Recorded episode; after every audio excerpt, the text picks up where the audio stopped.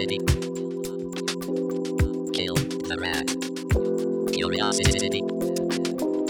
Kill the rat. Hello, everybody, and welcome to another episode of Curiosity Killed the Rat. My name is Matt. I am a science enthusiast. We have a dog at the door who wants to come in. I'm hoping that his scratches will be quiet enough that it's not picked up by the microphone, but you know what? We'll discover that in post. Before we jump into it, I want to first acknowledge that we are both speaking from Oh my god. Wadandi country. Yes. We are both here in person for our probably maybe once a year or once every two years special where we're actually able to do it because COVID Truly, I think and this borders. is the third time ever, and this is season three. So there we go. It's a once a season. once a season, Tis we have an in-person, we're an actually in-person able to episode. record in the same room together. and watch body. Oh, the band is going to be top notch. We've Oh, promised it now, and now I don't feel like don't don't deliver. set it up like that, Kate. Now they now they're Shit. Expecting something. Well- Speaking of which, who the fuck are you? God, don't ask so difficult questions so early on in the show. Who am I? what am I? Why am I? Um, yes. Hi everyone. I'm Kate, and I am also a science enthusiast, as it happens. Uh, I just that struck me as you introduced yourself as a science enthusiast. I was like, you know what? That's all. That label also fits me. That's true. Um, but I'm so enthusiast, enthusiast, enthusiastic about science that I've done several degrees in it, and I am in fact what one may in fact call a scientist. As such, I am the show's resident scientist. My name is Kate. I don't know if I even said that. I'm going to say it again if I did. This is going swimmingly. I'm Kate. I'm a scientist. I'm a neuroscientist specifically, but I'm not going to be talking about neuroscience today. No, no, no. Um, I'm going to be talking about stingrays. I'm going to be fucking talking about stingrays because you want to know why? why? I mean, you know why, but listeners, why. listeners, you want to know why? Because you know, as Matt just said, we're both here in person, and in person being in Western Australia, which is not where I live. It's where I'm currently holidaying for the first time that's been allowed in. Uh, Because we've had our borders shut tight for a spicy long time. Oh, it's been yep. But I'm here, and I just the other day went down to a gorgeous little place in the southwest called Hamelin Bay, Love it. where there are some fucking awesome stingrays that like oh my gosh there were a few different a couple of different species that we saw down there but they, they were some of the bigger ones that were there there were about five of these big black um smooth what are called whiptail stingrays that literally like wingspan of maybe meter and a half like Which is they were crazy. they were huge, majestic beasts. And like little known fact about Kate is that Kate has been very enthused by stingrays ever since I was a kid. Like Mm. I've I have froth stingrays. I couldn't tell you why. I have never really like done much research into stingrays until like before this podcast. But like as a kid, for some reason they were just my favorite like aquatic animal. I've just Yeah. I've just thought stingrays are the bee's knees. They're the fucking coolest. They're just like pancake things with like eyes. I mean, it makes sense, right? Compared to what most other fish look like, they're completely different. They're weird. They're quirky. unique. They're, not like, other fish. Exactly. They're like just me. I mean, I'm You're not, not like other fish. not like other people. I'm weird and quirky.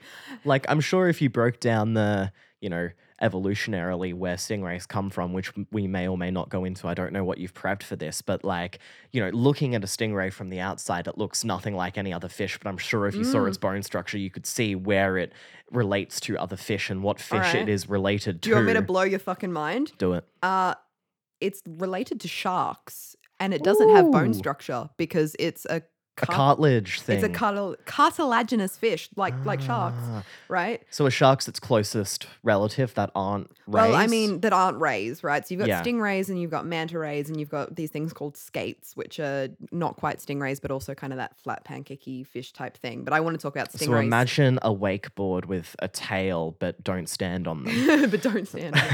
Um, yeah, and, and don't stand on a stingray. We'll get to that in a second. But yeah, um, they're part of a cartilaginous group of fish with no bone structure, which means it's actually been very hard to kind of track how old they are because, like, it's hard to find fossils of things that don't have bones. yeah. So most of the fossil records and stuff we have of stingrays and like where they came from, or whatever, is is teeth. They have teeth. Yeah, um, right. And scales. just like sharks, where we find massive shark jaws, which is how we Mm. know the megalodon was real, but we have no other trace of it because it was all cartilage, Yeah. and that just fucked off to history. Yeah, but I feel like shark sharks look more like what you think a fish shape, just big, right? Yeah, But rays I Because rays don't do. Because normally the way one would differentiate a water mammal from a fish is its swimming pattern, right? Like that's how you tell the difference between a dolphin and a shark at a distance. A dolphin does that up and down swimming motion, whereas the shark does that Mm. The side to side wibbly wobbly squiggle motion. You know, whereas Yeah. a stingray. it uses What the its fu- it flaps, flaps. which which its wings or which are actually called its pectoral fins if you want to you know. But yeah the essentially the wings the flippy flappies and that's what it uses to move um, Yeah, and it okay. moves in different ways. And i'm kind of talking about stingrays as though they're one thing but you know of course uh, there are actually about 220 at least 220 known species of stingrays which can be grouped into eight different families. So you've got i'm just going to run through the eight different families real quick Yeah. and i'm not going to go through the scientific names of them because i considered writing down all the latin names and i was like i'm not going to be able to pronounce any of these and I know I do it sometimes on a show where I try and pronounce it and it's just like a bit of comedic value, but I'm not going to do that eight times and bastardize all of them. yeah. So we'll go with the non Latin version. So you've got what's called the six gill stingray, the deep water stingray, the stingarees, the round rays, the whiptail stingrays, the river stingrays, butterfly rays, and eagle rays. So what I saw down at Hamelin Bay, I saw, I think there were about five of the big whiptail stingrays, the black ones, which um uh, I did actually write down Dasyatis. I'm you know what? But and also I saw one little eagle ray, which Yeah. was the Myliobatis uh Okay. family of ray. And majestic fucking I yeah. But like there's such a range in size and weight of these things. So, like, stingrays can be some of the smaller ones can be less than 70 centimeters, sort of in length. So, we're talking nose to end of tail. Yeah. Um, and this is like full grown. Obviously, baby ones are going to be smaller. But if we're talking full grown, some of them full grown size, they're like 70 centimeters. But some of the bigger ones can go up to like four meters in length. Ooh, is and, that like, like, two the meters manta across. rays and No, so manta rays. Oh, I actually wrote down because I was like, I bet you Matt's going to ask me what's Of the difference between stingrays and manta rays. So let me just like flick to. There's a few different differences, but like manta rays are fucking huge. yeah. So they can get up to a wingspan, so that's side to side Mm. of up to seven meters. So stingrays, biggest stingrays are Oh like my two meters. God. Mantas can be seven meters across. hold on. Let me just. So if you remember, it was a couple of years ago, we went snorkeling up in Ningaloo Reef. Yeah. Yeah. Um, and some of the mantas that we saw up there were huge, but they were maybe four meter wingspan. And I was some of the biggest ones that we saw, which was like huge. So like, but double that. They can be these majestic, and they can weigh up to thirteen hundred kilograms. This is the manta rays. So stingrays, they go up to the biggest ones being the smooth whiptail rays, which are some of the ones found off the coast of Australia yeah. that have that like four meter length, two meter wingspan, weigh up to 350 kilograms, which is still fucking huge for like Mm. the size of the thing. Like, I don't, uh, they must be pretty dense boys. There must be a lot of cartilage in there, I right? mean, that's the advantage of being an aquatic creature, right? Is that it allows you to grow to such massive sizes because you Mm. have buoyancy on your size. Like creatures that big Mm. don't often exist on land, or they're Yeah. more rare, which is why we don't have megafauna around anymore. But even like if you think 350 kilos, but then you like you think yes, the rays were big, right? You're thinking maybe like a two meter diameter of the Mm. the the disc bit if you just ignore the tail for the moment, right? I still wouldn't think that that would weigh 350 kilos. yeah, no, that is got a got a lot of organs in there, I guess, because it's not. I don't know. Is cartilage more or less dense than bone? I would assume less dense, right? Because I don't actually know. their their their weight clearly isn't coming from bone density. I feel like I mean this is just me fucking spitballing. I, Mm. I'm not a biologist by any means, but I imagine where the majority of weight of land animals and land mammals comes from is bone density. Or maybe it's Muscle. not. Maybe it's the organs and things because water is fucking heavy, and that's what ninety percent of. Well, yeah, they've got to be able to, especially like because rays are like to, they're they're what we call bottom feeders. Lol. Cue laughter. um, but it, like they, you know, they hang out in on on the surface, like the the Mm. ground, right, in the sediment, in the sand. The especially like some of the the deep water stingray, right? Like think of the immense amount of pressure on these animals. Like they need to be dense and hefty to withstand the water pressure and not like pop, right? Yeah. um and they hang out on the bottom of of the water because like that's how they that's how they like feed okay so this is this is a great segue to kind of talk about how they hang out on the bottom and feed and like to, you know, bury themselves in the sand. So let's just like think about a stingray for a second. Paint paint you a little picture, you know, you've got the dish, you've got the tail at the back. The eyes are on top and the mouth is on the bottom. Right? So how do they see what they're eating? Which is I guess the eyes um, are to look out for predators, right? Yeah. Um they have this really cool superpower where they can sense electricity. It's fucking cool, but we'll get to that. We'll get to that. Ah. Um, but this is another difference between the manta ray. So a manta ray, the mouth is normally like at the front because mantas they eat plankton. They're they're They have those pinty pinty. they're things. bloody um what's it called filter feeders. So they yeah they they ha- have plankton and stuff. Whereas stingrays have these fucking massive jaws with powerful like jaws that can crush. They eat like crustaceans and like mollusk shells and small fish and like some of the river ones eat like insects and stuff. I stuff. guess the difference between what you would call a typical shark versus a whale shark. yeah. They're both sharks, but the whale shark is a massive filter feeder, Mm. and the um other white. sharks, uh, great whites, For E EG. they eat bigger th- things. Yeah, so stingrays have these like powerful jaws that can crush hard shells and stuff Mm. under under their body. So what they do is they hang out on the fucking floor of the ocean or the river or whatever because you know once again about 220 different species the different habitats that they exist in is hugely varied. They're Do you pretty get much freshwater rays? yeah, you get freshwater wa- rays, you get saltwater rays, you get all sorts of everything. But a lot of them use this, and you know, the diet depends on the ray and its habitat and whatever. But they use this really cool fucking technique when they're hanging out on the sea or river floor, and it's it's essentially ambush hunting. So Mm. they're disguised, mostly buried under the sand, apart from their little eyes and their little like I'll I'll get to that. They've got these little almost nostrils as such that kind of pop out the top, um, so that they're not breathing in breathing quote unquote water that has sediment in it. Um, but underneath is where their mouth is. So what they do is once they sense their prey nearby, whether they you know hear it or see it or electrical sense it, we'll get to that. They do this technique called tenting where they keep their pectoral fins, so their wings, down on the ocean floor. They lift their head, which is like in the middle of their body. So picture Yeah. like coming up into like a tent shape. And this creates like essentially a suction force. You get this negative space under it, and it's like a Mm. suction cup. And it literally like sucks the prey like with this like suction force into their mouth. And then they go crush. So It- rather than you like we would create suction forces using our cheeks and our tongue and our m- muscles that are in our mouth, Mm, whereas like, they're sucking for a using their their their Their whole, body, to is their cre- cheek yeah. muscles So to bring it to their mouth, which is like a pure hidden, jaw. They're ambush, and then all of a sudden they sense prey nearby. The prey has no shot. It's just sucked in, gone, done, Yeah, and you didn't even don't even fucking see it coming.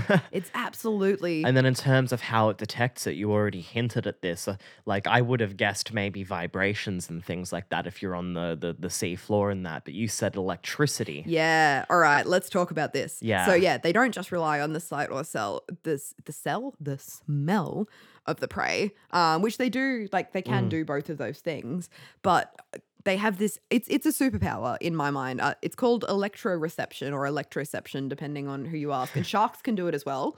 Also, uh, like a lot of other marine, well, not a lot of other, but a few other marine animals can because.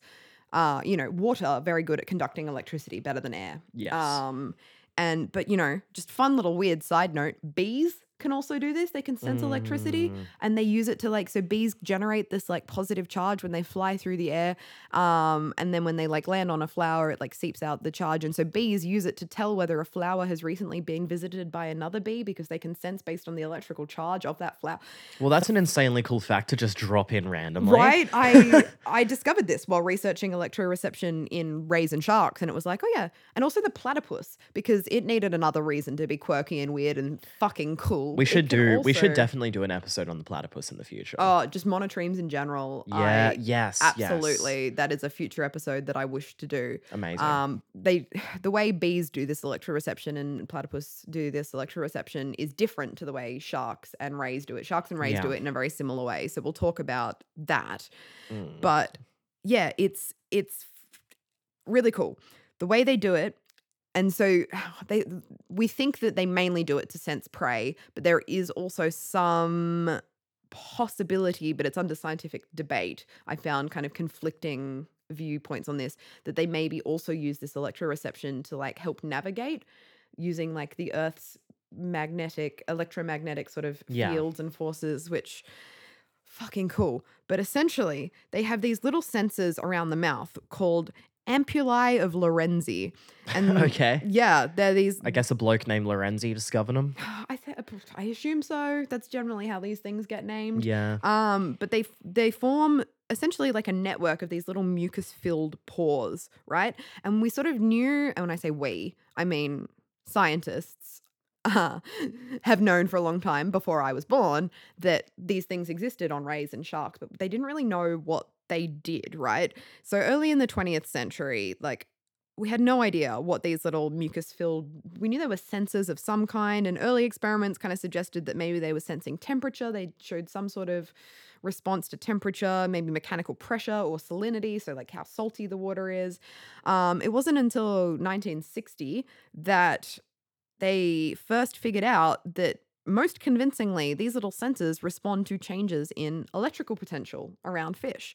And so then like subsequent experiments have, have since found and, you know, more or less confirmed that that's what these sensors are most responsible, responsible, responsive to Mm. is fucking electricity they Goddamn. will respond and and send a signal you know a neural signal to the brain of the animal or whatever Mm. in response to changes in electrical potential of fish. So these are down around the mouth not up with the eyes. So underneath the fish right? Underneath the ray. So picture this little like ambush creature hanging out on the Mm. ocean floor covered in sand. You can't see can't see them. All of a sudden they feel a little tingle in their Their spidey sense tingles. their spidey sense, the ampullae of Lorenzi tingles, and they're like, oh, fish nearby, tent, boom, crush, done. God damn. Fucking I wonder, do whack. in your research on electroreception, did you find if spiders have it? Because maybe that's the origin Mm, of, the, spider, sensor. sense. No, I found something I read. I think cockroaches potentially can, but I didn't see anything about spiders. Bees and cockroaches were the two kind of like insect land creatures. Yeah, okay. platypus, um, that that could do it. Um, but yeah, you know, and you kind of you maybe you're like, okay, cool, they can sense electricity. How does this help them find fish?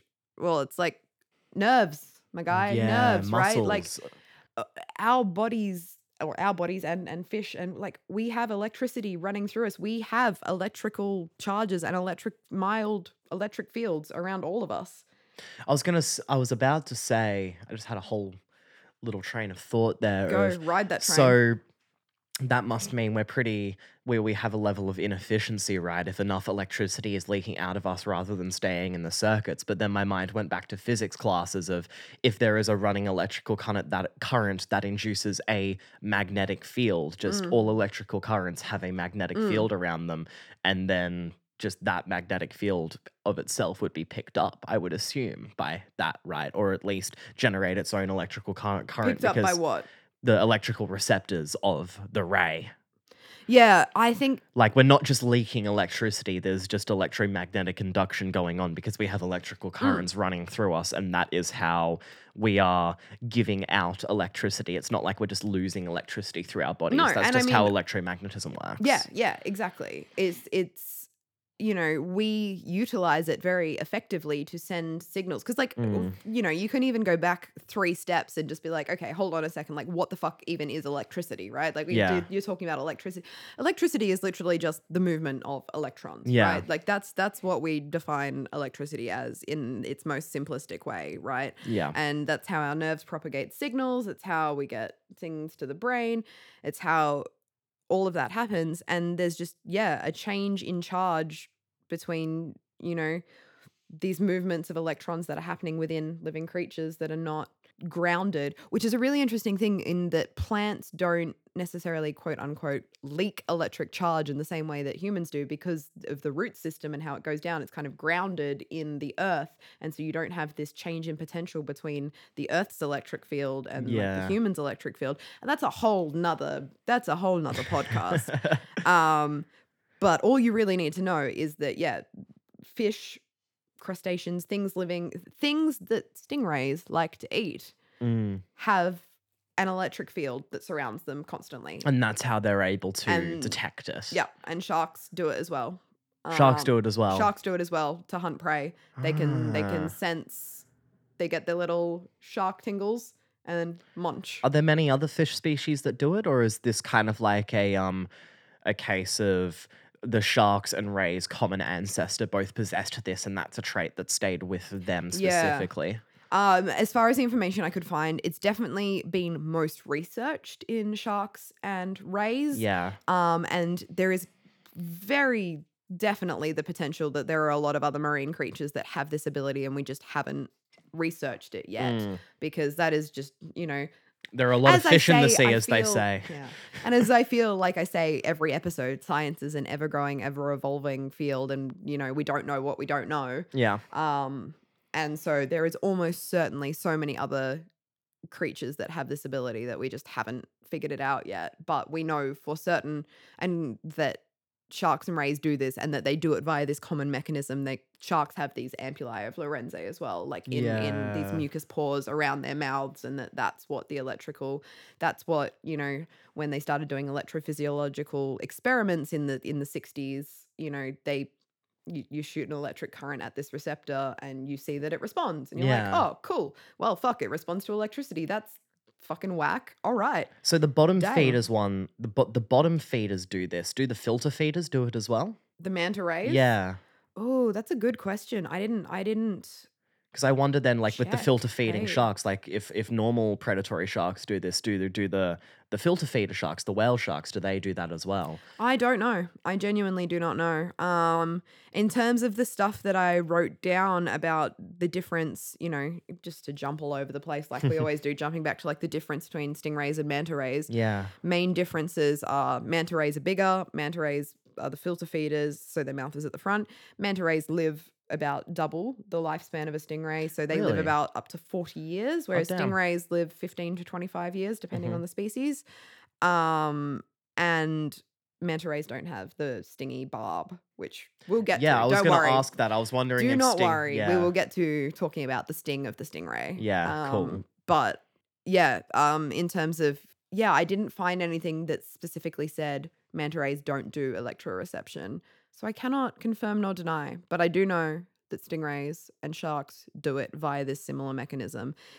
But I want to bring us back to fucking stingrays, Matthew, because that is what I want to talk about, not these. I mean, manta rays, manta rays are gorgeous, gorgeous creatures, but I'm hyped about stingrays because that's what I saw. And I want to just so talk about the fact that, like, yes, okay, their mouth is on the bottom and their little electroreceptors are on the bottom near the mouth, their eyes are on the top. And I mentioned kind of briefly before, if you remember, how they have these. I think I called them maybe like nostrils because that's kind of what they are. They're actually called spiracles because they're not nostrils, but they're nostril equivalents, right? Yeah. Because if you think about humans, how do we how do we breathe? We take in air via two different ways. We can take it in via the mouth, goes into our lungs, gas Mm. exchange happens in our lungs. Cool, cool bananas. We also can take in less air, Mm. But still, if our mouth is preoccupied Mm. eating, for example, or maybe buried on the surface of the sand, which, you know, we've got nostrils, which can take in Yeah. a smaller amount of air, but still sufficient enough for us to breathe and for us Yeah. to live. And the, the air still goes into our lungs where the gas exchange happens. Now, obviously, aquatic creatures don't breathe air, they quote unquote breathe water, right? So they take water in via the mouth or the spiracles in the terms of the ray, right? Um, where the water goes to like the gills, which is where the gas exchange happens. And the gills are on the, the bottom, and that's where the, you know, they take oxygen from the water via this mechanism. Yeah. So this is where the respiratory system of rays are so fucking cool and complicated because they have two separate ways for taking in water. They have nostrils and they have mouths. Yeah. Because and it's because they like to hang out on the bottom of the sand. So normally like the most effective way for them to take in water and get oxygen from it is through the mouth, right? They Mm-hmm. take in big gulps of water through the mouth. Gas exchange happens at the gills. Super effective, great, except for, yeah, when they're hunting and their mouth is buried in the sand. So this is where they have these little spiracles on the top. So if you've seen our social media or jump on our social media, I'm definitely going to have posted some of the photos that I took Mm. of the rays that I saw down in Hamelin Bay. And you can see that on top of their heads, they've got these two little kind of Yeah. mounds. It feels reminiscent of a blowhole for me, but yeah, which is like rays aren't mammals, they're fish. No. And so initially, like, because you know, I was down in Hamelin Bay with with mum, and she was like, "Oh, is that their are are those their eyes?" And I was like, "I'm not. I don't think so." And so their eyes are up there, but they're kind of set back. But the little things that look like holes, like nostrils, literally are right. And these are the second way that they draw in water. So the spiracles they draw in water that is free of sand or sediment or whatever's you know Yeah. on the bottom, sends it straight to the gills for gas exchange. And much like the the nostril analogy, which is why I used the analogy, Mm. is it's not as effective because of the mouth, because a you know a smaller volume of water can be taken in Yeah. through these small holes. But it's it's totally fine for when they're hanging out in ambush mode. Yeah. And so they've got, yeah, these two different ways of sending water to the gills for this gas exchange based on whether they're in their ambush, hang down the bottom mode, or whether they're just like, you know, doing a nice, graceful glide through the water and they want to take water in through the mouth like fish Yeah. do. Um, yeah, which I just, I think that is really cool. So no they have nostrils no other on top or of their not heads. many other fish have the separate holes for breathing other than their mouth. Do most fish breathe in through their mouth? Yeah, yeah, spiracles. So it's not unique to rays, um, Mm. but it is not common. Yeah. Um, it is another just like quirky little. And if you're looking at them and trying to work out what those bulges on it on top of its head are, it, it's for that. Which I'm just like, I don't know. I think that's really Yeah. flipping cool. Yeah. And then before we get to the, the, you know, you know, the bit everyone wants to talk about, which is the sting part of the stingray, I want to lay one more little fact on you, which is that stingrays don't lay eggs; they give birth to live young. A fish that gives live but shark, sharks do that as well, right? Good question. I Not think- sure. I Not a shark expert, but quite possibly. I'm 90% sure that sharks give live birth and they don't lay eggs. Yeah, well, stingrays, they give birth to live young in litters of about 5 to 13 rays. And then the bit that like, you know, because in my mind I was like, oh, that's cute. And then I pictured like a like a mother duck followed by all the I'm like, oh, I'd love to see like a mother stingray with like all the little baby stingray.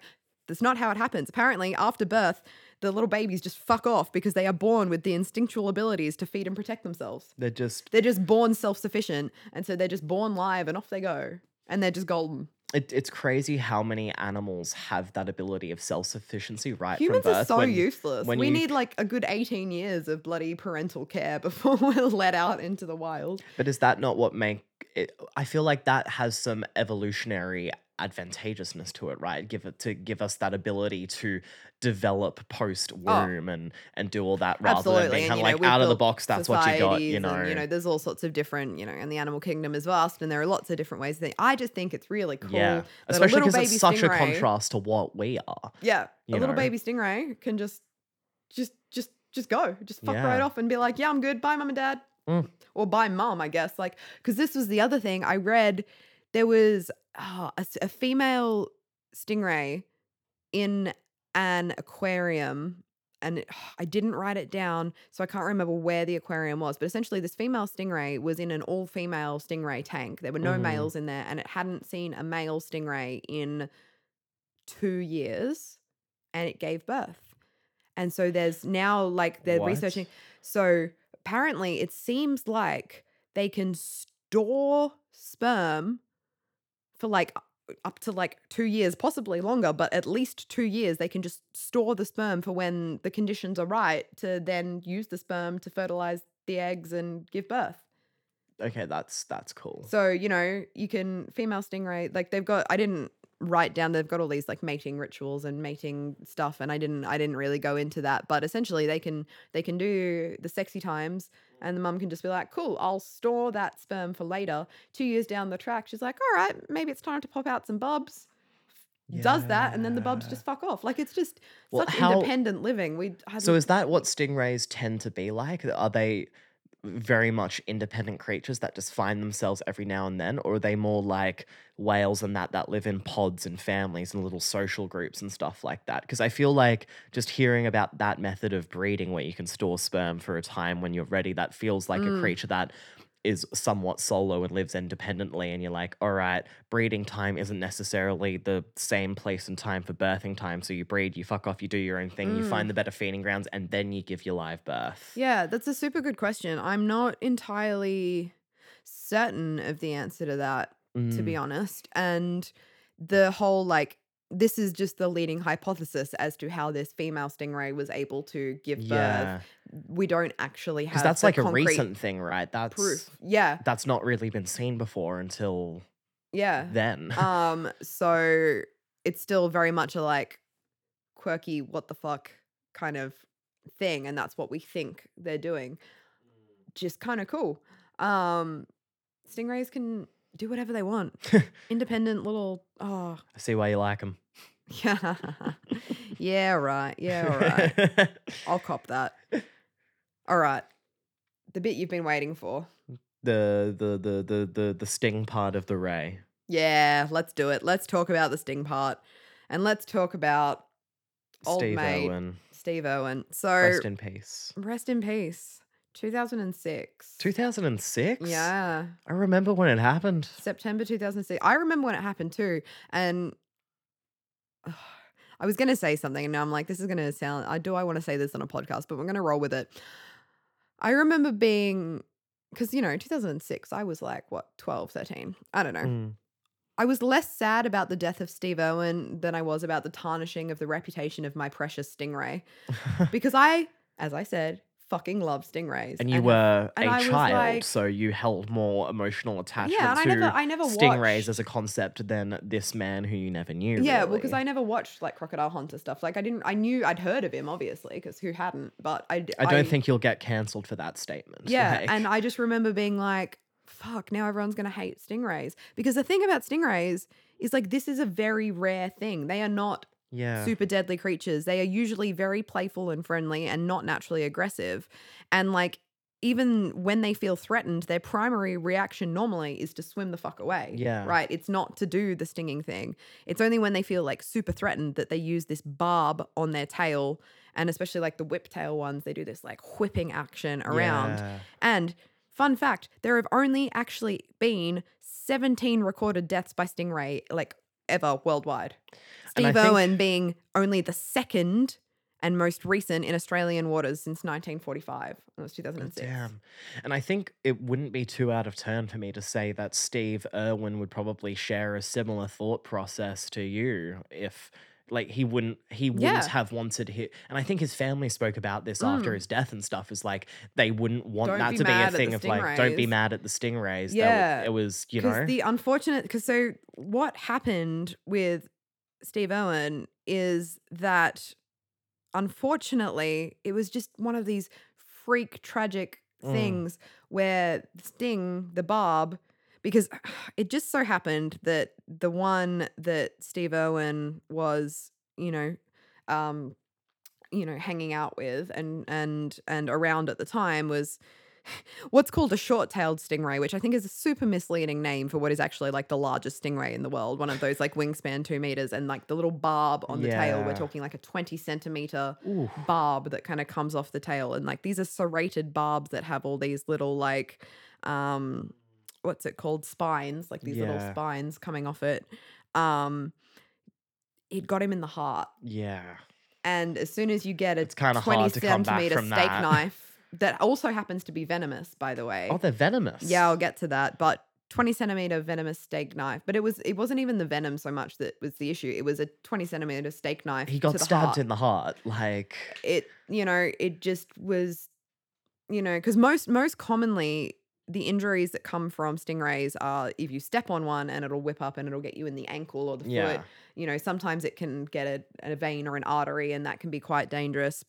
But it's it's more likely going to be an injury than it is going to be fatal. It's- yeah It's, very likely not going to be fatal and it's going to hurt a fuck ton because of the venom. So yeah, they're not just giant and sharp. They are well, and able to be like the tails can move with such velocity. Like that's the thing. It's like a whip, like a real A whip, if you rapid will. a, a whip tail. Yeah, really rapid, fast stabbing thing. But the barb, like I said, are covered with these tiny like flat spines, rows and rows and rows of them. And then on the underside of these spines, they've got these little grooves which enclose these venom secreting cells. And so Mm. normally these these whole things are enclosed in essentially a skin, right? An epidermis, but like yeah, a, a skin that when the barb gets plunged into the victim, whether that be a, a person or Mm. you know a something that the like a predator that the ray is trying to protect itself against um this this skin gets like ripped apart and and the venom gets like plunged in and often the barb doesn't break off but some of the little spines do and if some of the little spines do then Yeah. the venom stays in there longer though fun fact if the barb does get ripped off um it's not like a, a bee sting situation where that's going to fuck up they can actually grow back the barbs and Okay. they they grow them back at you know a very slow rate a couple of centimeters What sort of toxicity are we talking about with the venom? Is it the kind of venom that'll kill you, or the kind No. of venom that'll just make you hurt a lot? It'll it's the kind of venom that'll cause pain, Yeah, but it okay. won't. It's not the venom that's going to kill you. And there's not actually currently an anti venom for the stingray venom. The way that you first aid it and the way that you treat it is actually with hot water. So if you've been stung by Yeah. a stingray, you you chuck your your stung limb or or Mm. whatever area into hot water, and that reduces the pain. And it's really interesting because there's there's a lot of debate as to why that works. The Yeah. initial kind of hypothesis was that the heat denatures or like breaks down the the venom. That's and what so I, that's what I had heard was that Mm. it was like you know you're, you're cooking it. You're the proteins that are in the Yeah. venom that cause the bad bad. You're you're Yeah. like basically cooking it, which I think was why I heard that like acidity works or something as well. You pour vinegar on it because Mm. as we've discussed on previous episodes, you can denature protein either through heat or through chemical, Yeah. usually acidity. um, but is that false? it's asterisks up for debate, not necessarily false. There are definitely some papers that I read and some things that I read that were like, this is why it works. And, you know, because Mm. we don't really have a better explanation, except that the types of proteins and chemicals that are in stingray venom Mm. and the temperature of water that one could stand to put the injury in isn't hot enough to actually do this denaturing. Like, in order for the Yeah, temperature to be hot enough to denature the proteins you're gonna of the burn. venom, Your, you're gonna cook your own gonna- proteins. Exactly.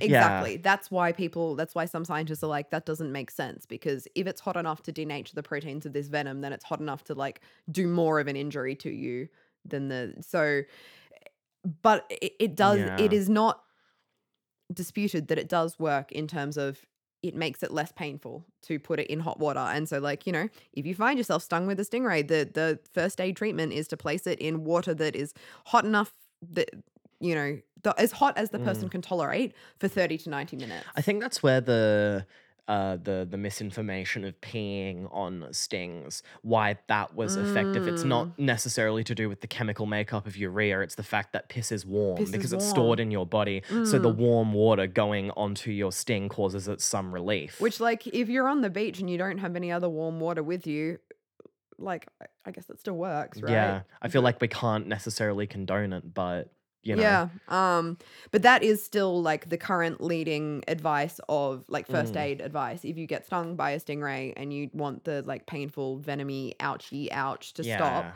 uh, it is possible to have an allergic reaction to the venom. In which case, that's going to be a little bit more fucky and like like, like anaphylaxis kind of thing. Or Uh, yeah.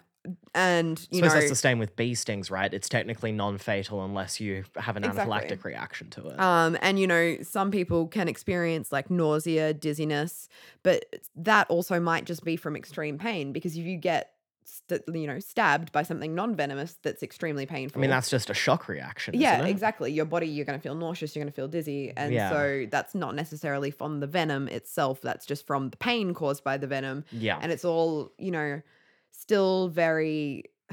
As with so many things in science, we need to know more because we don't know Yeah. enough and like yet, with first but- aid stuff especially like Mm. i take first aid every year for work and what we get taught one year is Oh, often completely different yeah. than the pr- year prior you know, Exactly. it's, um, and that's why you've got to redo your first aid every Yeah. 12 months and stuff, is because as we learn more the way that we deal with these things, we learn better and more effective ways to handle these situations. yeah Um, another risk with the sting is that it can get infected.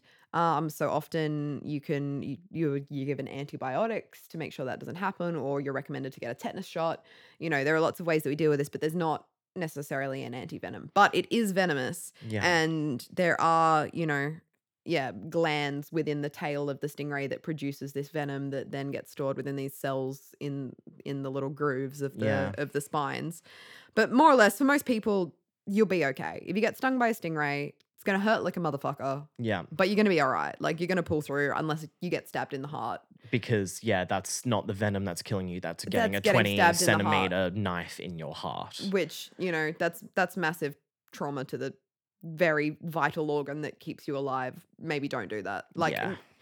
which you know not that once again not that it was his fault not that it was the ray's fault the ray possibly misinterpreted the shadow of steve irwin as as being a shark which is Mm. a predator of the ray and you know it's it's all yeah so that, that would be another question of mine is what i would assume is that the sting part of the ray is purely as a defense mechanism from predators it doesn't use it for its own hunting No. of food or anything No. it's yeah okay it's it's a defense um against predators. It's not like how a a spider or a snake or a, a wasp uses its stinger where it, it would i don't know if a wasp uses it to hunt actually. Some might. But where they use their stinger and their venom to incapacitate prey and then eat them. No, because the just- prey, the sorts of prey that stingrays eat are like the small fish, crustacean mollusks, and whatever, and their vacuum suction force and the crushing Mm. jaws that they have is more than sufficient yeah to obliterate their prey. yeah Um, it's just the bigger, scarier predators, which also, once again,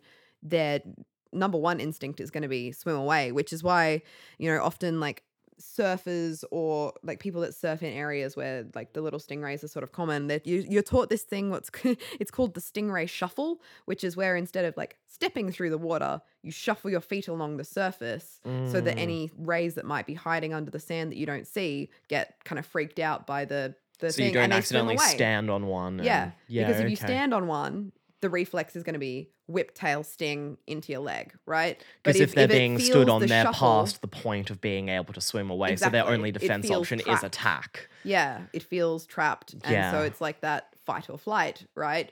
and if you flight is not an option i guess fight is the Fight only choice you fight or, die and but flight is is is their reaction, and so you do this stingray shuffle to scare off any hidden rays, and generally, you know, you'll be okay. Yeah. And stingrays are fucking cool. Yeah, so pretty much that's what I have on stingrays. Yeah. And oh, there's just so much more because there are just so many types of rays. I just I just think they are magnificent creatures. They're beautiful, majestic, largely passive and peaceful. And very intelligent as well, Yeah? actually, is another thing. Well, which was actually another manta rays, coming back to manta rays, even though I keep being like, this is not an episode on manta rays, it's an episode on stingrays. But manta rays, even more intelligent, and one of the few animals that can pass the mirror test, which I don't know what if is you've the heard mirror of that. test? Which is some, Being able to recognize that a reflection in the mirror is, is not you, another creature. not- yep. Manta rays Okay. can do that. Stingrays can't, but stingrays can do some other quite intelligent tasks. They've been, Mm. you know, yeah. Um, Which is interesting because when we were talking about like the the the, the live birth and it being basically fully formed, I thought that maybe the reason humans take so long after birth is to do with intelligence levels and time for our brain to develop. But then that kind of just shits all over that idea of they're born live, but they're also quite intelligent. So mm, I don't know. I'm just making guesses. I have no scientific background in biology. In fact, it was the science I gave up first in high school. Um, yeah, I mean, and you know, I reiterate, I'm a neuroscientist, not a marine biologist, mm, but um yeah, this is just what I read on the Yeah. topic and I just love stingrays. I think they're so cool. Have we had a marine biologist on the show yet? I don't think we have. We should do that. I'll find one and I'll rope him in I'm sure that is if a not to thing. talk about rays, to talk about. Well, no, not to talk about rays. We've already done an episode on rays, but Well, we've done an episode on stingrays specifically, not the uh, more exotic rays, as as you reminded me. I don't think manta rays are more exotic, but sure. Um, Yes, but I mean, you, you know what I mean. we'll see. We'll Rays see. other than the sting variety. We'll, Yeah. we'll phrase it Yeah. if you prefer. But anyway, I think we should wrap up. Stingray shuffle along to our listener question. Well done. Thank you. Good. Well played. Thank you. Let's do it. so, you know, first time listeners to the show or people who haven't listened for a while, at the end of every every episode, I, folks, I'm a communicator and I can words real fucking good. At the end of every episode, we tackle a listener question that has been emailed into us. And if you've got a listener question that you want me to tackle for you, curiosityrat at gmail.com is that listener is that listener question email? Is that email? is the email lis- address for the listener question. Gosh, why do I do this as a job? This is anyway. Today's listener question. Um, I'll just read out the email as it came through because I think that is the best way to do that, and this is normally how I do it. And then because there's a few things that I want to unpack within the question Yep. itself, so kind of related to some of the stuff that we talked about, but not about Rays. Detour. So let's just read it. Hi. Start of the email. Hello. So when we breathe in, the air goes into our lungs and alveoli, and oxygen enters our blood bloodstream via osmosis and stuff and things. But then we mainly breathe out CO2. So, like, my question is how long does it take for the oxygen we breathe in and absorb with one breath to circulate through our body and come back out as CO2? Because I was thinking about it, and that can't happen instantly. Thanks again, Shay. So, Shay sent in a listener question before, a couple of ones, which is great. And this is a really good question because there once again my answer it's complicated oh gosh it's just so complicated I mean, that's and- that's what I've learned from doing this show for so long. Is ninety percent of the questions in science are either we don't know or it depends. yep and once again that's kind of the answer to this one the kind of you know how long does it take for the oxygen we breathe in and absorb with one breath to circulate through the, our body Mm. It depends.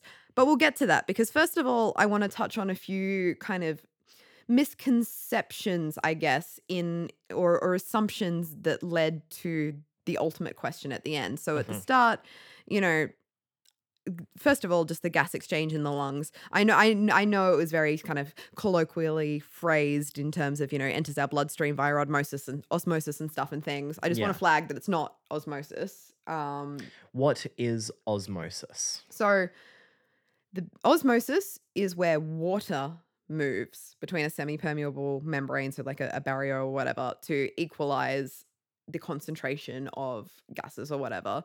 Diffusion is where the gases move. So it's actually diffusion that happens in our lungs. So we breathe in oxygen into Yeah. our lungs, into the alveoli, and it goes into the bloodstream because in our bloodstream, we have less oxygen than we have in our lungs once we've just taken in a breath. So Mhm. the oxygen diffuses into the bloodstream and the carbon dioxide diffuses out of the bloodstream into so is that lungs. that just an error in It's just- um, yeah, language one choice? of one of those misconceptions Yeah. between you know i just remember it was a thing that we learned you know that i i definitely got confused about for a while Yeah. like what is the difference between osmosis and diffusion yeah. and the easiest way to remember it is diffusion is the movement of the actual the gases the particles osmosis is the movement of the water so when you say when you're talking about and what would an example of osmosis be in the body? Would that be like you drink water and it gets absorbed by the intestines? Is that Um, os- osmosis? Or what? What? Because I'm still struggling to get my head around what it is. so okay to not give a body example but just to give like an example where say you've got a container tupperware container whatever right that's got two components left hand side right hand side Yeah. the left hand side you've got let's say 50 grams of salt just chilling in there and the salt Yep. can't pass through the filter in the middle Yep. on the right hand side you've got like 10 grams of salt Yeah. if it was diffusion the 50 grams of some of the 50 grams of salt would pass across the barrier and you'd end up with you know 30 grams of salt on each side right because you've Yeah. got your 10 plus it your would 50 always 60 try in to total, equalize out. equalize out Yeah. if that filter in the middle if the salt can't pass through but Yeah. you've got water in there and the water can pass through the water will move so that there's a lot more water. So there's still 50 grams of salt on the left and 10 grams of salt in the right. Yeah. But the volume of the water is going to be a lot higher on the left so that it dilutes the salt. Yeah. So that you still end up with, say, 10% or 30% concentration of salt on the left versus 30% of concentration of salt on the right. But it's not because the salt's moved, it's because the water has moved. Yeah, okay. So it allows the volume of either side of the container to The volume can change, but the concentration still equalizes. so that way the concentration is equal, but then of course because you're keeping that variable equal, it's the other variable that has to change. Yes. So Yeah. osmosis is when the actual particles can't move and the, the- water the- the- moves the- to the equal out the concentration. Diffusion is where the particles move to Is- equal out the concentration. I know it's a bit nitpicky, but is osmosis water specifically or can it be any liquid or fluid? Uh, yeah, so it's water being the most common example, but no, osmosis is is the movement of the fluid rather like the fluid that the the salts or the particles or whatever or the gases are dissolved in. Rather than the movement of those particles, Yeah. salts, ions, Which is why this itself. doesn't apply to the lungs because ideally lungs do not contain fluid. Yes and no, because ideally lungs are not full of fluid, but you do actually need a little bit of fluid in there for the gas exchange Yeah, to okay. happen. It, um, but yes, it is diffusion that happens in Okay. our lungs because not because we don't want fluid in our lungs, which like is not a false statement, but Mm. because if it was the movement of the liquid, that defeats the purpose because the oxygen then just stays in our lungs, right? And we don't want the oxygen staying in our lungs in an equal concentration. We want the oxygen getting into our bloodstream Yeah. so that we can transport the oxygen around our body and fucking use it, Yeah. right? Yeah. So it's very important that it's the actual particles themselves, the gases, the oxygen, the carbon dioxide that are doing the Because moving. we want the carbon dioxide out and we want the oxygen in. Yes.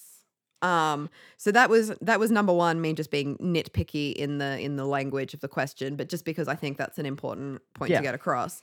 Um, the other the other one was, but then we mainly breathe out CO two, Mm. which is a very very valid misconception to have. But I want to point out that what we breathe in and what we breathe out, we breathe out more CO2 than we breathe in Yeah. but we don't actually mainly breathe out CO2. So inhaled air Mm. is about 79% nitrogen, Yeah. about 21% oxygen, Mhm. and about 0.04% carbon dioxide.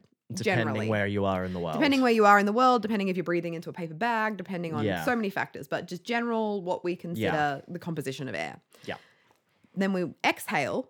We exhale about 79% nitrogen because we don't necessarily absorb that through the lungs. Yeah. 16% oxygen and 4% carbon dioxide. So we breathe out oxygen still. We breathe out more oxygen than we breathe out CO2. And Yeah, this is like this is why CPR works, right? Like if you if you were just breathing carbon dioxide into someone's mouth, that's not gonna And also, I just realized while we were talking about this, if we were breathing out pure CO2, have you ever played with dry ice? We know what pure CO2 gas looks like. It's a very Mm. dense, like it, it, it has, it, it's visible. It's like a fog and it sinks to the bottom of Mm. things. If we were only breathing out CO2, it would be like we're fog machines Yeah. constantly. And so this is because our lungs have this thing what's called a residual volume and it's it's air that just kind of hangs out in the lungs Yeah, to a keep them inflated because they are essentially to very much simplify it but big balloons, right? Yeah. And we need to keep them inflated. And so there's there's always air in there. And it's also Mm. a good backup system, right? If you find yourself in Mm. a situation where like that's why you can breathe in and out of a paper bag and rebreathe air several times or like I said CPR or whatever it's a Mm. backup system so that you can rebreathe air a few times Not in perpetuity because eventually. dying well yes Yeah. eventually that concentration will continue to change and so on and so forth. But this is this is i think why we have evolved to not absorb all of the oxygen that we take in with each breath. Yeah. and also not yeah. So and it's interesting that it is mostly nitrogen that we breathe in, and out. I think of it as It's like a the air is um, mainly made up of nitrogen. It's kind of like how you think of, you know, you know, Powerade is uh, simplify it, sugar and salt in solution in water. Air is oxygen and carbon dioxide in solution in nitrogen. Nitrogen is that inert gas that is just the container for the more pure shit that we're actually gaining from Yeah. breathing in and out. That's one way to look at it.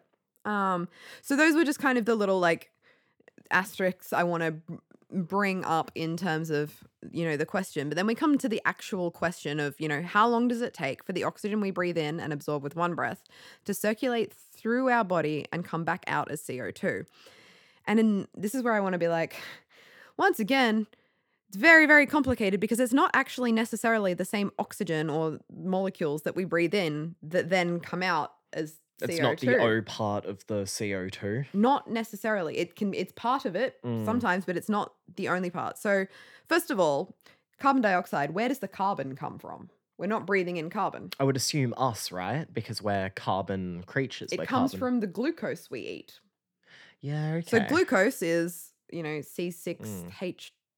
c6h5o whatever i should have Sure. looked up glucose is I'll take your word for it. I can't remember the exact huh, chemical uh, thing for Mm. glucose, but it, it's carbon, hydrogen, and oxygen Yeah. is glucose. So we eat food, hmm and our body needs to, you know, we as we all know, the mitochondria is the powerhouse of the cell. and like, so why the fuck do we call the mitochondria the powerhouse of the cell? It's because it's where we get glucose and turn it into the form of energy that our body and our cells actually use, which is called ATP, adenosine triphosphate. That's not important, but it's a very complicated process where the mitochondria turns glucose into ATP or this form of energy that our body actually uses. And this whole process costs oxygen, which is why we need oxygen. It's like, you know, something that you spend halfway through a very, very long and complicated that I could spend seven hours and a million years talking about the Krebs cycle and all the very long process that happens to get from point A to point B. But essentially, this process takes in glucose, takes in oxygen, and results in two waste products carbon dioxide and water, H2O. So some of that O2, some of that oxygen that you've breathed in actually gets turned into the waste product of H2O and you mm. piss it out. Yeah. So some of the air that we breathe in or the oxygen that we breathe in We gets piss- pissed out and some of the oxygen in the carbon dioxide that we exhale comes from the oxygen in the glucose yeah. Okay. right? And so like plants then do the opposite process where they, you know, use photosynthesis to take carbon dioxide and turn it into glucose and then oxygen is the waste product which we then breathe in. the circle of life and Mm. how we relate to plants is is beautiful but yeah so that's where first of all i'm like okay it's more complicated because it's not just a case of we breathe in oxygen somewhere in the body that oxygen gets turned into carbon dioxide which we then breathe out um it's an ongoing process that's very much more complicated but the other element to the question was you Before know we jump to the other end element of the question, could I add in is that why or one of the reasons why we breathe more when we exercise? Because we are burning more fuel, thus consuming more glucose, therefore creating more waste of carbon, therefore needing to breathe out more, as well as requiring more oxygen to perform whatever Mhm. strenuous activity we're doing, meaning we're needing to breathe in more. Precisely. And that's why, you know, if you want to break it down with exercise, you've got anaerobic exercise and aerobic exercise. Aerobic Mm. exercise being like anything that goes for longer than, you know, 90 seconds, because that's when you start needing oxygen Mm. in the process to help create more of this Cardio, ATP. basically. We kind of have like a 90 second supply of this this ATP, this energy that we can use. Mm. And that's anaerobic exercise where you don't necessarily need more oxygen. But then Mm. yeah, you you need more fuel, you need more whatever. And you were spot on in Mm. saying you produce more CO2 and so you breathe out more Mm. because that's actually the trigger a lot of people don't realize it's when you're like holding your breath and then you Mm. suddenly gasp for air it's not your body being like shit i need oxygen it's actually your body being like shit i have too much co2 and i need to get rid of it Yeah, that's the trigger for breathing is too much co2 and that's also why you know when you're hyperventilating and stuff the whole breathing into a paper Mm. bag and breathing in air that has a higher concentration of co2 can Mm. help with that because it's actually the carbon dioxide that regulates our breathing rate rather than yeah, need rather for than the oxygen. um, it just so happens that in doing so, it, it serves both purposes. It gets rid of the waste Mm. CO2, but it also gives us the oxygen that we need for this process, um, which is cool and very complicated. Yeah. And Fun. the human body is crazy. And once again, this this I could do a whole bloody podcast on respiration, Yeah. both at the lung level and cellular respiration at the mitochondrial cell level. But yeah, then the other element of the question was the one of like, you know, how long does it take for the oxygen you know, to so let's let's let's work with the assumption that you know yes okay it's not the same oxygen that necessarily comes back out as CO2 but there's still a question of how long does it take for oxygen once it hits our bloodstream to first of all reach the cells in our body and then second of all get from the cells or the CO2 sorry to get from the cells back to the lungs to be Yeah. exhaled like how long does that take time wise and this is where it's so the first part of the question i'm like it's complicated. And now the second part of the question i'm like it depends.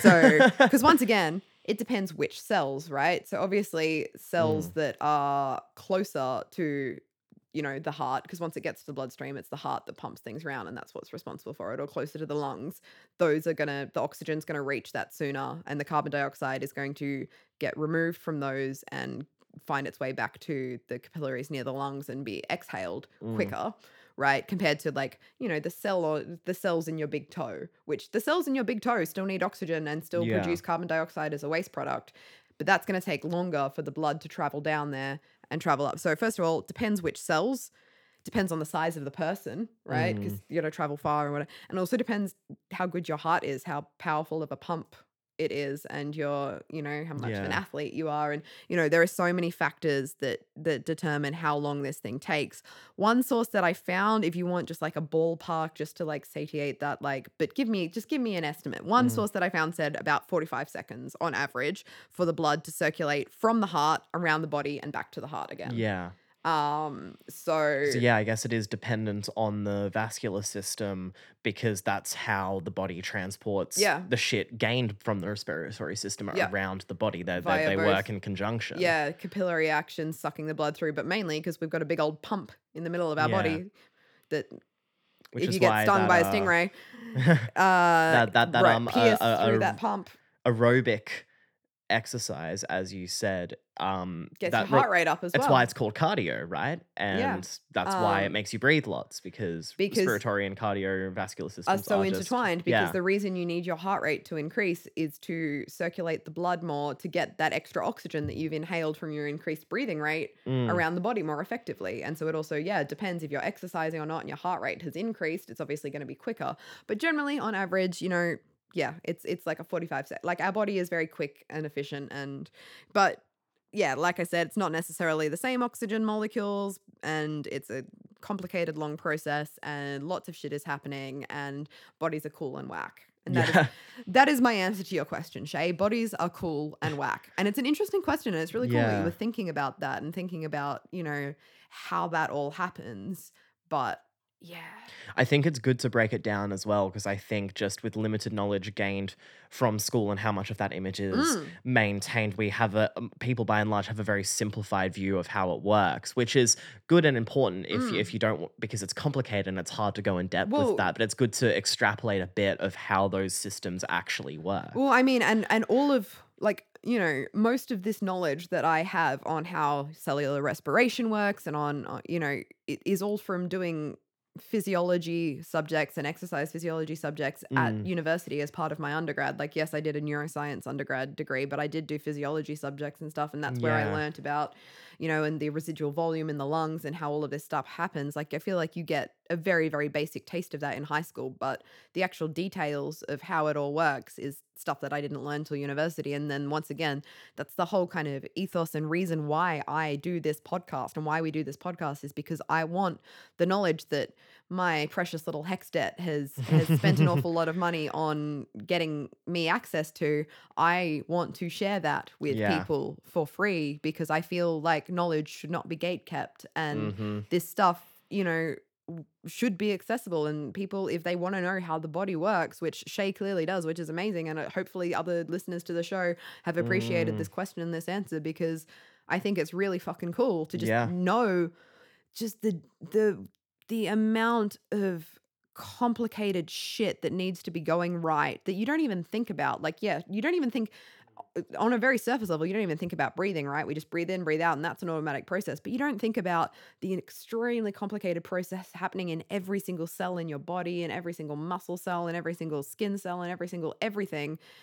So many processes constantly just happening without your conscious control, and it's all just going right. And we're just living and existing as a result. Like it's, you know, Something Fuck. specific that blew my mind as a kid when doing basic biology in school was the idea that like how urine is made, right? Because I would Mm. just think Oh, I would think, you know, it's it's the same as, you know, Mm. like, you know, when you eat food, you understand how the digestive system works and there's like a clear path that that solids go through, it absorbs stuff and then it comes out the other end. But urine, you drink water and then like everything that you piss out that ends up in your bladder Mm. has to have circulated around your bloodstream. It's not just like the digestive system, a direct path from mouth to butt. It's not a direct path of mouth to bladder. That it, like it has to get absorbed through the body, go around the bloodstream, then enter the kidneys in like a Mm. particle molecular level, and then that gets turned into a liquid, Yeah, and then and, that's what you piss out. So just the again, idea. I could do a whole hour's podcast on the kidneys and Yeah. how, you know, that whole process because about seven different things and seven different processes happen just within the kidneys in terms of like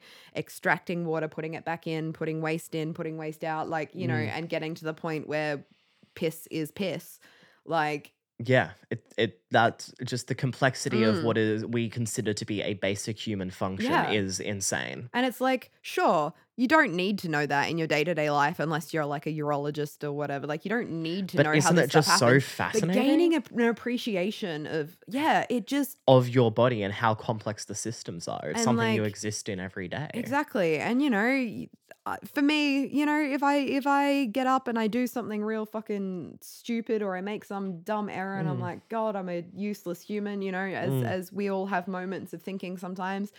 I actually find it then stop, but it helps to stop and take a step back and be like, you know what, I did this really dumb thing this morning, but look how much my body's just done right for me to like be here, alive, breathing, To do the dumb thing. to yeah right? Like and this is this is why i was drawn to neuroscience because like you go to the brain and you're like holy Mm. shit like the, the the shit that has to happen in the brain for us to just experience and perceive the world and interact with it. Wild. Absolutely wild. But you know i'm not here to actually no i am here to rant about how cool the human body is uh, and how cool stingray bodies are and how cool nature is and how cool the world around us is and i love it. I love science guys. I once again hi i'm kate and i'm a science enthusiast. Uh, sir.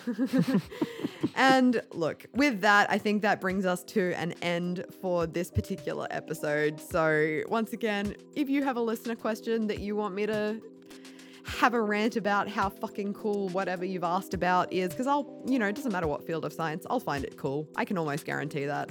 And shoot those questions to us, curiosityrat at gmail.com. If you want to follow us on social media and you don't already, you can find us on Instagram, Twitter with the handle at curiosityrat, Curiosity the Rat on Facebook. And just a cheeky little reminder, we do now have a Patreon. As I've said, the whole point of this podcast is for this information to be free and accessible to anyone that wants to access it. So absolutely no obligations whatsoever. But if you do find yourself appreciating what we do and you happen to have a little bit of spare cash flow that you want to throw our way because we do put time and effort into creating these shows, find us Curiosity Rat on Patreon.